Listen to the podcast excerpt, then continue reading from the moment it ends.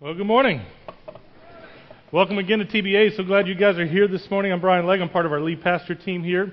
If you haven't already, I just want to encourage you to invite somebody to be here with you next week. It's going to be a different kind of Sunday, as you just heard about. We're going to be doing some things related to the Super Bowl.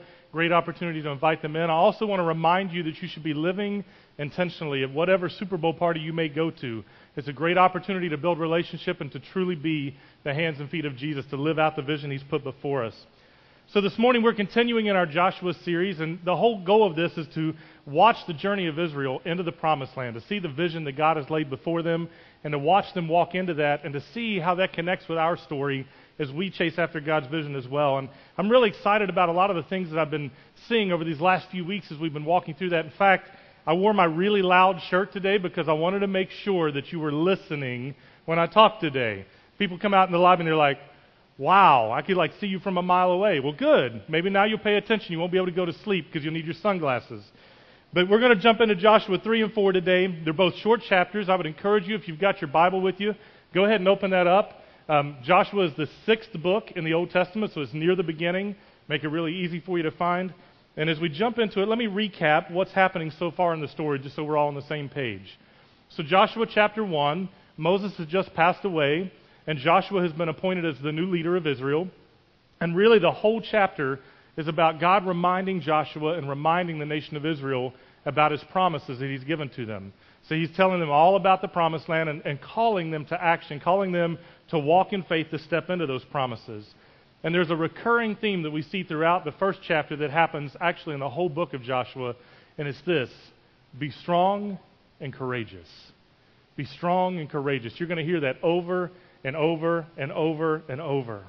Chapter 2, last week, Stivey dug into for us, was really the beginning of that journey. Joshua sends a couple spies into Jericho, just across the Jordan River. It's the first city that they will be going to conquer as they possess the promised land.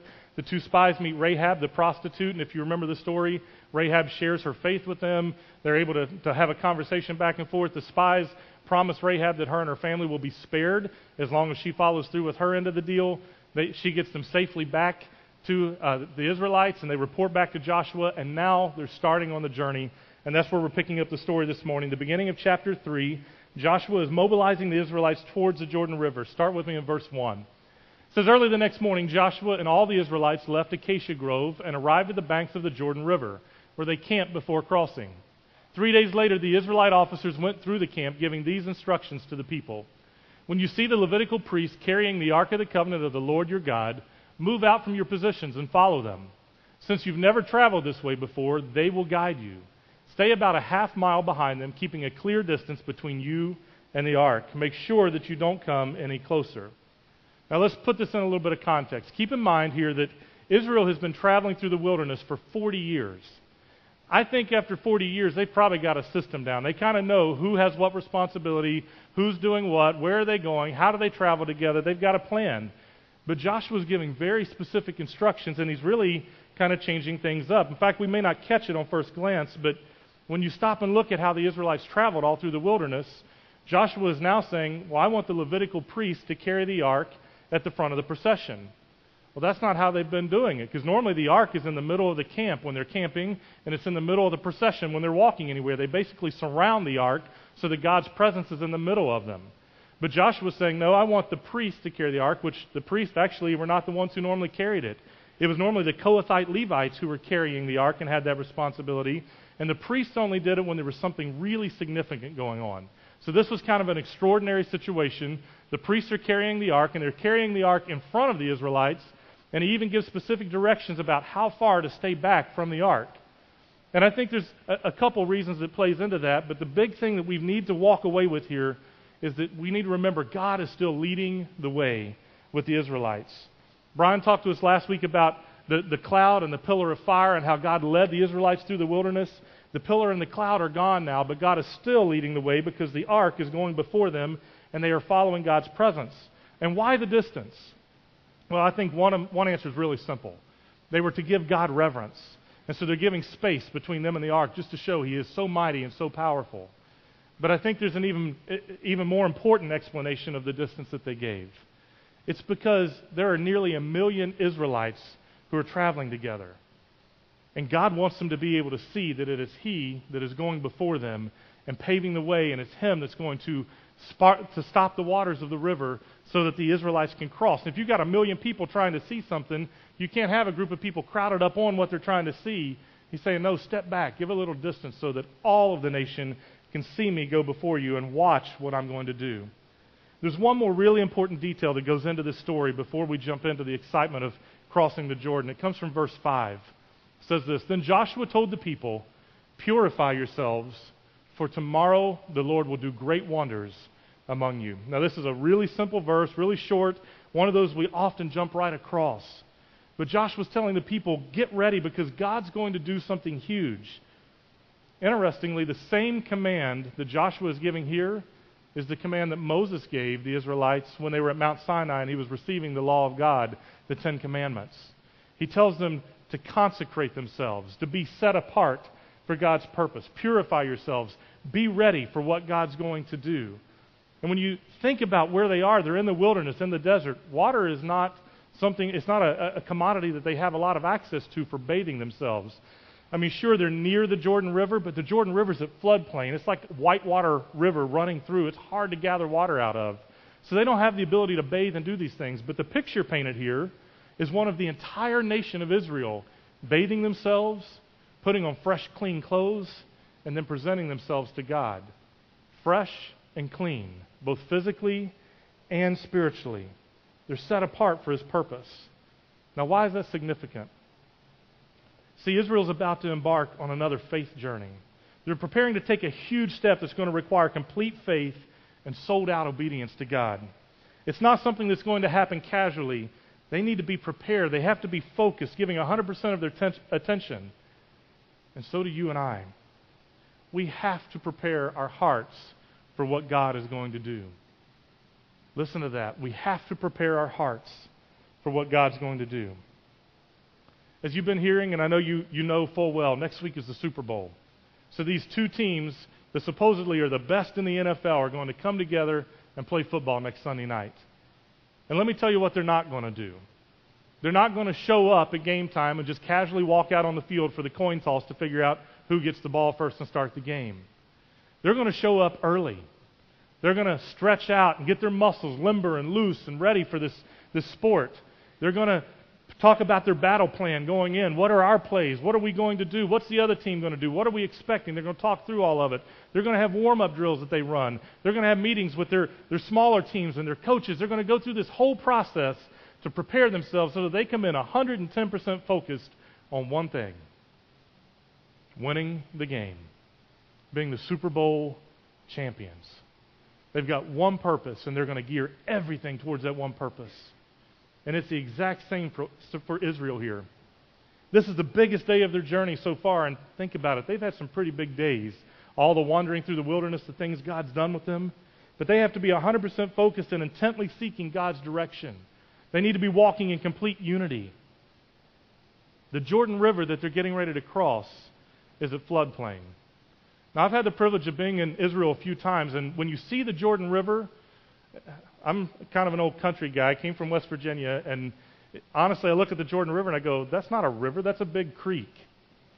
But when the Jordan River is at floodplain, when the snows melt and all the waters come down, it overflows its banks and it changes completely from that little calm creek that you can get in and do baptisms to this raging whitewater kind of river. And in fact, they say over 2,000 years ago when this story was happening, it was even bigger that when you go back and you read and you understand the geography of what was happening, they're saying that the river would have been a mile wide and raging whitewater kind of rushing water coming down through this river. Now, let's give perspective. You've got nearly a million Israelites that need to cross that river safely. That's a little scary. We're not talking about our well conditioned soldiers who are on the front lines who can swim and get across and make their own way. We're talking about you got to get grandma across, you got to get the baby across, you got to get them all over a million people safely across this raging river, a mile wide. That's going to take a miracle in and of itself. They've got to be prepared. So Joshua goes on and he gives instructions to the priests according to what God had told him. Tells them how they're going to carry the ark and how they're going to enter the river. Then he talks to the rest of the Israelites. And this is interesting. He explains that God's going to go before them and that God assures them of victory over every enemy. That's the first thing he says. It's not talking about the river or how they're going to part the waters or how they're going to get across or whether they're going to swim or what it's going to look like. He says he's going to go before you and defeat every enemy, give you victory over every enemy. And then he says, oh, by the way, he's going to stop the water of the Jordan too so you can cross. He's going to stop the river. How many of you have seen a river stop so somebody can walk across? None of you? I, I mean, I have enough trouble just fixing leaky pipes at my house. Can you imagine stopping the flow of a river, especially a mile wide, raging waters? But that's what God says He's going to do. Pick up with me in verse 14, chapter 3. It says, So the people left their camp to cross the Jordan, and the priests who were carrying the Ark of the Covenant went ahead of them. It was the harvest season, and the Jordan was overflowing its banks. But as soon as the feet of the priests who were carrying the ark touched the water at the river's edge, the water above that point began backing up a great distance away at a town called Adam, which is near Zarethan. And the water below that point flowed onto the Dead Sea until the riverbed was dry. Then all the people crossed over near the town of Jericho. So God goes before them. The ark, with the priest carrying it, goes into the water first, stops the flow of the Jordan at floodplain, a mile wide, raging river. And what does it say? And the riverbed was dry. Those are three little words that mean a whole lot.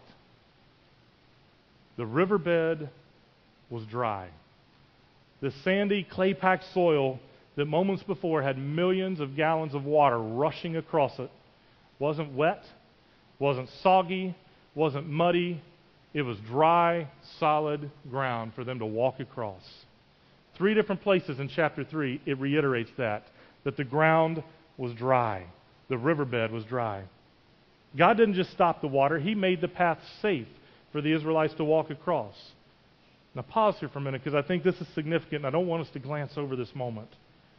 You and I can look back across the story and we can see how God has gone before His people. He's literally paved the way for them from the day they left Egypt in slavery under Moses' leadership, the, the parting of the Red Sea. He killed the Egyptian army that was following them. There was the, the cloud and the fire where He led them through the wilderness. There's the manna that He gave them for food every day. The list just goes on and on and on and on of how God's paved the way for them and how He's led them through the wilderness. Even when the people were disobedient, God was still leading them, He was still giving them direction. And now He's paving the way into the next step of their journey. All they have to do is walk in obedience and faith to cross that dry riverbed into the promised land. What's interesting to me is that their story is really no different than my story. And their story is no different than your story. Because God has been going before us and paving the way for all of our faith journey as well. In fact, I want to challenge you to do something today. I want to challenge you to take 30 minutes today at some point, whatever time it may be, and just set aside 30 minutes where you can just be still and be quiet before God and think about all the times in your life that God has been faithful. Think about all the times that God has shown up in one of those kinds of moments and proven himself and paved the way for you to walk on your journey, allowed you to walk across some dry ground. See, we need to look back and reflect on God's faithfulness on occasion so that we can be encouraged and reminded that He's still paving the way and that He's leading us in every step we take. Our church has had hundreds of those moments along the way. I told you the story a couple weeks ago about this property and how there were some guys on a team that were trying to relocate a church and they felt like this was the property God laid on their heart. But even as they pursued it, it was like all the doors closed. They ended up building over on the corner of Clubhouse and Lakeland Highlands. But just 14 years later, God brought two churches together through a merger, and they, the church ended up relocating here to be TBA on this property.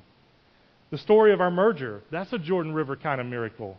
I still can't explain how God did it. Two churches from two different denominations don't just come together. Trust me, we should, we should because we're all following after the same cause, but it doesn't happen because you get people in the mix and it messes it all up, right? Isn't that how it works? There's just too many opportunities for disagreement. But not only did God bring us together to form a new church for his purposes, but he did it so fast he pretty well left our heads spinning. That's why the name TBA came to be. I'm sure you all thought that, you know, we had these really cool, crafty pastors that came up with this unique name that would grab people's attention. I wish. I'm not that smart. We were sitting in a room one day going, this is, this is happening. I mean, it's coming together. The merger's going through. We're going to be a church. What do we call it? What does this look like? I mean, we had a big picture of, of what God was calling us to, to do. We knew that we needed to reach people for Christ, but how we were going to do that didn't have any idea. And one of the leaders in the room threw, throws out this idea. He goes, Let's just call it to be announced, and we'll announce it to the community later. And we all laughed at him. Are you kidding? Call a church to be announced? That's crazy. We did it. We didn't have much other option, we didn't have anything else. And it wasn't until more than a year later that God laid out the next pieces of the vision before us and helped us to make that decision to keep that crazy name, just to change the acronym to match the vision that He had put before us. But see, that year was significant because that first year of TBA, that was that time, like we just looked at, where Joshua asked the people to purify themselves. It was a time of us praying and seeking and going after God, asking Him, what is, what is it that you want us to do? Prepare our hearts for this moment. And as the dust was settling from that nine month merger journey, our pastor team was beginning to feel the pressure. Here we are, TBA, the newest church in the community, a passion for reaching people for Christ, but no clear sense of direction for how God wanted us to do that. We had two different traditions, two groups of people who had done church differently, two different perspectives on leadership, two locations with differing assets and restrictions, and it was all dropped into one big mess of clay. And we were just waiting for God to form and shape that clay into something. But if I'm being honest, most of the time we looked around and we went, wow, this is just a mess of mud. It's crazy. Church of the Highlands and Epic Church merged officially September 8th, 2008, to form TBA. The next month, our pastor team committed to a 21 day period of fasting and prayer to seek God's heart and His direction for the church. What did He want us to look like? Where was He calling us to go? How would we reach our community? Most importantly, what would our name be? What was the identity going to look like? Because we couldn't keep this crazy TBA thing forever. Now, if you're used to keeping a full figure like I am, one day without food gets your attention. 21 days, you got 210% of my focus. 21 days that we fasted and prayed, and God had our attention. It served its purpose well. We were listening to what He wanted us to do. And we walked away from that 21 days going, well, we know the one next thing he asked us to do. I'll tell you, it wasn't real encouraging at the moment because we were expecting to come out of that 21 days with some kind of crazy five or 10 year plan of where we were going and what it was going to look like, and we didn't have it. We just knew the next step. And it continued over that next year. That really was a, time of laying the foundation over that year to prepare us for what God was wanting us to do. And even now, He's still just painting the picture one step at a time. One step at a time. But this was the beginning of a brand new journey that we chose to embark on. It was our journey towards the promised land, God's vision for TBA. January and February 2010, we spent six weeks sharing what God had revealed to us, casting vision for our next steps, and revealing our new identity. And we were very confident that it was from God because none of us would have ever kept the name TBA. But it helped us to symbolize the vision God had put before us trusting, believing, acting. God had paved the way for us to sell our current property on the corner of Clubhouse and Lakeland Highlands, which was five acres landlocked, and move onto this beautiful property here on 540A with frontage, 10 acres, bigger piece of property. We literally cut our debt in half when we moved from a smaller piece of property to a bigger piece of property. You know God was in that. Oh, and by the way, along the way, our first year as TBA, we had a, a note, a mortgage note that was almost $100,000 that had been used to pay a down payment on this property. And because of a, a variety of different things, that note got called suddenly. It was due. We didn't have $100,000 in the bank. But about the same time, it's interesting, the county called us and said, hey, we'd like to buy that corner of property right there on Clubhouse in Lakeland Highlands so that we can expand the road and put a turn lane in. They made us an offer, and we went back and forth, negotiated a little bit, and you know where we landed? Almost the exact dollar amount that we needed to pay off that mortgage. Tell me God wasn't paving the way in those moments. It was crazy. At the end of February 2010, we began what we called our Exodus. We had cast vision, we had put the new name out there, we had talked about where we were going, what God had laid before us. We moved all of our belongings into two semi trailers. We parked on this property while we began building, and we were suddenly homeless. We began meeting at, uh, at the uh, Highland Park Church up the road on Sunday afternoons at 4 o'clock in their family ministries building on the opposite side of the road there in their gym. Let me just tell you, Sunday afternoon at 4 p.m. is not a good time to do your regular church service. Nobody wants to come to church at 4 p.m. on Sunday afternoon when they've had opportunity to do whatever they wanted to do all day Sunday. We went from having somewhere between 400 to 450 people on a regular Sunday to less than 200 every week. Some weeks down to like 125. It was crazy. And there were many moments where we questioned if this was the end. And we wondered, why did God bring us on this journey just to let us die in the wilderness? Sound familiar? It's crazy how our church story parallels so much of Israel's story walking into the promised land. See, moving onto this property, into this building, that was our crossing the Jordan kind of moment. God paved the way. He led us into the promised land, and He brought us safely across the river, even when death and destruction seemed imminent. Our grand opening service here, August of 2010, we had over 700 people that showed up. Now think about that. We went from 200 the week before or less to 700 on that grand opening day. Now, granted, there were people that came from all over, from other churches, just to come and celebrate, and that was all well and good, and we knew we weren't going to maintain that number, but it was exciting. And we watched as God opened the floodgates and began to send people, and we quickly went right back to more than 400 people week in and week out. Exciting things were happening. We hadn't been here even a year, and we had already gone to two services. But here's the thing we had not arrived, this was just the beginning of a new journey. And it was the same for Israel. They've safely crossed the Jordan, but crossing the Jordan is not the arrival, it was the beginning of a new journey. They still have to conquer all the giants that lie before them and conquer all of these cities that lie ahead of them in order to possess the land. They've crossed the Jordan right beside Jericho, which will be the next amazing story of God's victory that we're going to see. But if you're an Israelite, what lies before you is pretty scary even after seeing all of God's miracles along the way, those are big giants. And to make it worse, as they cross the Jordan and the priests step out of the water, what happens? The water begins to flow again. You know, I've read this story hundreds of times, and I saw something new this week I'd never seen before. They cross the Jordan, the priests step out of the water, and the river begins to rage behind them again. A mile wide, white water, big river. And from a human perspective, the Israelites are now trapped. They've walked in faith, they've walked in obedience to cross the river. God's done a miracle to let them cross the river, and now they've got the giants ahead of them and all these cities that they have to conquer and a raging river behind them. And they're left with a choice of what are they going to do? See, you and I know that God didn't bring them this far to let them die. We've read the story, and we know this is just another step in the journey for them. He's going before them into battle, He's paving the way. All they had to do was continue to be obedient.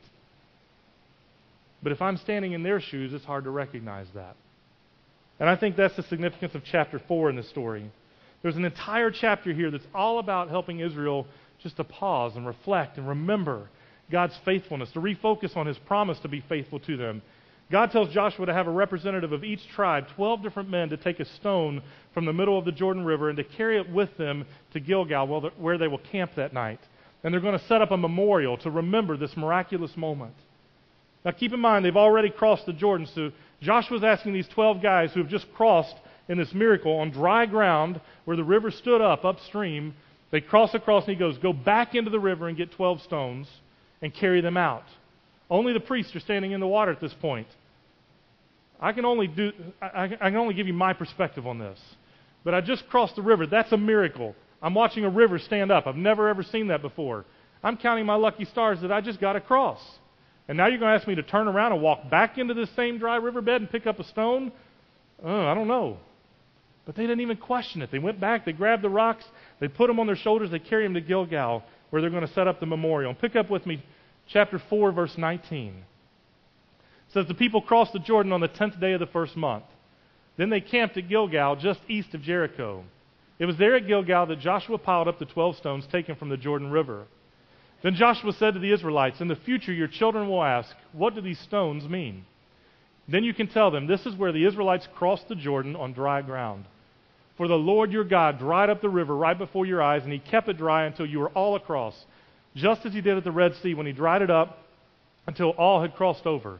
He did this so that all the nations of the earth might know that the Lord's hand is powerful, so you might fear the Lord your God forever.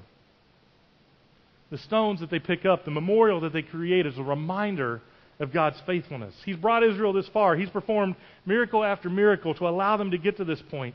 And He's led His people every single step of the way. He will continue to go before them, paving the way. Not only for them, but for all future generations. And these stones remind them of that. Seeing it's the same for us. The merger, the new identity, the eminent domain provision, the relocation, this building, the purchase of our Highland City hub, the house there, the homework club that is launched out of that, the food pantry, the ministry that's happening in the community, the relationship that's been built with Heart to Honduras, our sister church in El Zapote, Pastor Medardo, the leaders that God has sent our way, and the things that we've seen unfolding there, the discipleship and the spiritual growth that we see happening, D groups and small groups, and all of these things we're watching unfold, those are our memorial stones as TBA. Those are the reflections and the reminders of God's faithfulness along the way of how He's walking with us.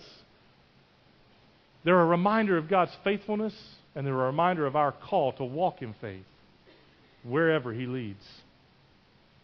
Wherever He leads. You see, we've crossed the Jordan, and we're beginning to walk in the promised land. We're walking in God's vision for TBA. But just like the nation of Israel, we've still got a lot of giants that we have to face. We've still got a lot of giants that we have to face. This is not the end of our journey. It's the beginning of another part of our journey. By our obedience and our faithfulness to God's plan, we are paving the, the, paving the way for future generations to come to know Christ and to continue to fulfill His dream for this church, for this community, and for the world. These are scary moments because the giants are big. And often the giants you and I face are a little harder to recognize. I mean, for the Israelites, at least they could see the giants. They were physical people. They knew who they were going to face. They knew what they were up against. They could see the cities that they had to conquer. For you and I, sometimes our giants are subtle little things that sneak into our lives. Giants like the giant of unfaithfulness, of not being willing to choose God over everything else not allowing him to, to, or allowing him rather to become one of many things instead of being our primary focus. We face the giant of a non biblical worldview where we get away from God's word and we begin to pick and choose which truths that we'll follow. We allow our culture to shape our thinking and become our moral compass rather than the truth of God's word. We begin to accept things like cohabitation, sex outside of marriage, homosexuality, drunkenness, love of money, unrestrained anger. The list goes on and on and on and on and on. And we see these things as okay because our culture has accepted them or even embraced them. We forget that we are called to live differently. We forget that we're called to love those who sin, but to hate the sin itself. We face giants of distraction. We face the giant of indifference. We face the giant of apathy, of fear, See, we stand in a critical moment in our journey. The giants stand before us, and the river is raging behind us. What do we do? Do we choose to walk in faith and trust in God who has proven himself faithful over and over and over and over and over? Or do we tuck tail and run and try to make our way back across that raging river to escape? Step into God's vision for you, for us, for TBA. That's the whole point of the series we're walking through, exploring how we can step into God's story. The vision for Israel is obvious as we read the story. They're taking the land, they've got it laid out before them. But sometimes for you and I, we question what does that look like? What is this? How do we step into God's vision? How do we walk in faith? For some of you, it's as simple as making the choice today to start living for God. It's that simple. Stop sinning. Chase hard after Him. Be repentant. None of us are perfect. I'm not saying that you have to be, but if you are living in sin and it's unrepentant, if you're continuing in that lifestyle of making the same bad choices over and over and over, start there. Repent and follow hard after God and allow Him to change the direction of your life. Maybe you're at a place today where you need to invite Christ into your life for the first time. Choose to surrender your heart to Him and then allow us to walk with you on that journey. We would love to do that. Go back to Next Steps and talk to them. They've got books that they will give you. They will walk with you. They'll partner you with someone who will walk with you and tell you about what it looks like and help you to see those next steps. For some of us, It's about being obedient in areas that God's been challenging us for a long time. Things like trusting God with our money, starting to tithe. Things like plugging in and serving instead of just sitting back each week. You don't know where to serve? I'll plug you in right now. We need you in TBA Kids.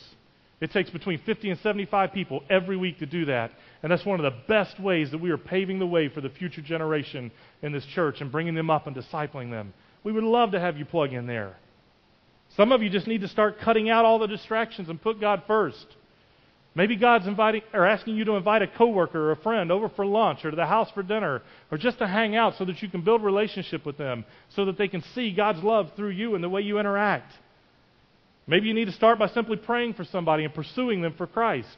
That's our vision in its simplest form. Pray and pursue. Pray for someone. Ask God to put someone on your heart that you can go after and then pursue them for Him. Building relationship, living with them, living out the vision. Maybe you need to break some bad patterns in your life patterns of bitterness, anger, entitlement. Maybe you need to stop the pattern of negativity, like Stivey talked about last week. What are your words doing? Are they speaking life? Are they speaking death? What are you speaking to yourself? What are you speaking to others? See, God hasn't called us to this vision of living sent so that we can have a nice building and enjoy a safe worship experience once a week. That's not the point. He's called us to live every day of our lives with intentionality so that others will come to know Christ and be saved from their current path that's leading them to hell. Here's our problem we're really good at making excuses, and we're really good at justifying things like why we don't need to read our Bible, or why we don't need to pray, or don't need to pray more, or why we don't need to serve, or why we shouldn't tithe, or even why we don't forgive those things around us, the petty little things in relationships that cause the breaks in our relationships. It's amazing sometimes how the littlest of things can stop what God wants to do in your life because we allow it. And the simple reality is that none of that matters when we realize what's at stake. None of that matters when we understand what God's calling us to. None of that matters when we understand that God's counting on us to share our lives with others, to live sent, to invite in, to go out, to serve, to be with people, to pray for them, to pursue them, to share His love and His grace. See, the 12 stones that the nation of Israel placed in Gilgal, they were a point of remembrance, but they were also a call to action. It was the battle cry for Israel reminding them that God was going to be faithful and that He had already gone before them. Just like I told you earlier, that He said, I've gone before you and I've already given you victory over every enemy you will face. God has given them miracle after miracle after miracle to prove Himself. And He says, I'm already doing the next miracle in front of you. All you have to do is walk in obedience, all you have to do is walk in faith. He's paving the way. The question is will you step into God's vision for TBA and for you? Will you step into God's vision for TBA and for you? Because that promise was not just for Israel, it was for you and me too. You probably noticed when you walked in that we placed some stones on stage this morning. Twelve stones, just like they took out of the Jordan River. And uh, I hate to let you down, but they're not out of the Jordan River. They're just regular old Tennessee field stones. There's nothing special about the rocks other than Glenn names them and stuff. But the rocks themselves, there's nothing special about them, but they're intended to be symbolic reminders of God's faithfulness in our journey. To help us to look back at those moments where He's proven Himself faithful in our own lives and in the life of our church. All the things that I just told you about a while ago, those pieces of the journey where the only way we got here is because God showed up and did something amazing. The reminders of the story of Joshua and God's faithfulness to Israel and all who have come behind them, including you and me. God has been faithful to us. Now it's our turn. What will we choose? I wonder, are you trusting God to dry up the riverbed in front of you, to stop the river and allow you to walk through on dry ground? Or are you like me and you often get stuck just assuming, well, it's going to be wet and soggy and muddy and nasty and I don't know if I can make it across. Are you purifying yourself? Are you preparing your heart for what God wants to do in and through you? Remember, the word that's actually used there is to consecrate, to set apart for God's purposes. Are you allowing yourself to be set apart for God's purpose in your life? God has set us apart for His purposes here at TBA, but are we ready for that? Are our hearts in tune with His? Are we walking in obedience with faith that is strong and courageous, just like we see over and over and over in this story, because we know God's going before us and He is our victory? Not you and I, it's not dependent on us. He is our victory. Band, you guys come on up. As the band plays this morning, I'm going to ask you just simply to respond however God speaks to your heart. I'll give you a couple of ideas of, of what you might want to do, and then you just respond in obedience. Maybe you want to come forward and actually lay your hand on one of these stones. Again, nothing special about the rocks, just something that's symbolic to remind you of God's faithfulness. And I, I will encourage you, if you come up and you lay your hand on the rocks, make sure you don't like pull them off towards you because we stood them up on end so they'd be nice and tall and you could see them, but I don't want you to walk away with a broken toe as well as God working on your heart, okay? But just lay your hand on them and just spend some time praying that, that God would speak to your heart and that He would remind you of those moments of His faithfulness in your own journey and in our church's journey and help you to see how He's walking with you. Maybe you need to go back to next steps and talk to somebody about a giant that you're facing right now. Or maybe you need to plug into a small group. You can do that at, at Next Steps as well, where you have people who are walking around you, surrounding you, doing life with you day in and day out, helping you to see the journey that God's got you on and how He is faithful. Or maybe it's as simple as you just need to take some time there at your seat to either kneel or to sit and just to spend some time praying with your Heavenly Father about what He might be revealing to your heart and how He's going to help you to face the giants that are in front of you and to help you to walk in obedience. Whatever it may be, you respond in obedience this morning. If you'd stand, I'm going to pray. Then the band's going to play, and you respond as God speaks to your heart. God, we just thank you this morning for the opportunity that we have just to come and to be a part of what you're doing here. Thankful that we get to be a part of your story, God. It's so exciting to be able to see how you are at work and to be able to go back through the story of Joshua and see all the many things that you did for the Israelites and, and the ways that you paved the way for them over and over and over, the miracles that you accomplished. God, just the many ways that, that you allowed them to step into your vision, that you allowed them to experience your faithfulness. God, I pray that you would help remind us of some of those same things. Help us to look back at, at those memorial points in our life, those moments where you've, you have done amazing things for us, where you've worked miracles in our lives, where you have paved the way for us to walk after your vision and your purpose for us. And then, bigger than that, God, I pray that you would help us to walk in obedience in those moments. Give us a faith that is strong and courageous, that's willing to trust you, that's willing to walk in obedience and faith. When you say you're going to stop the river, that we're going to walk through on dry ground. When you say that you've conquered our enemies before us, that we will go after them, and we know that you have already won the victory. All we have to do is follow after you. God, help us to walk in faith because you are mighty and you have gone before us. Speak to our hearts now and let us respond in obedience. In your name we pray.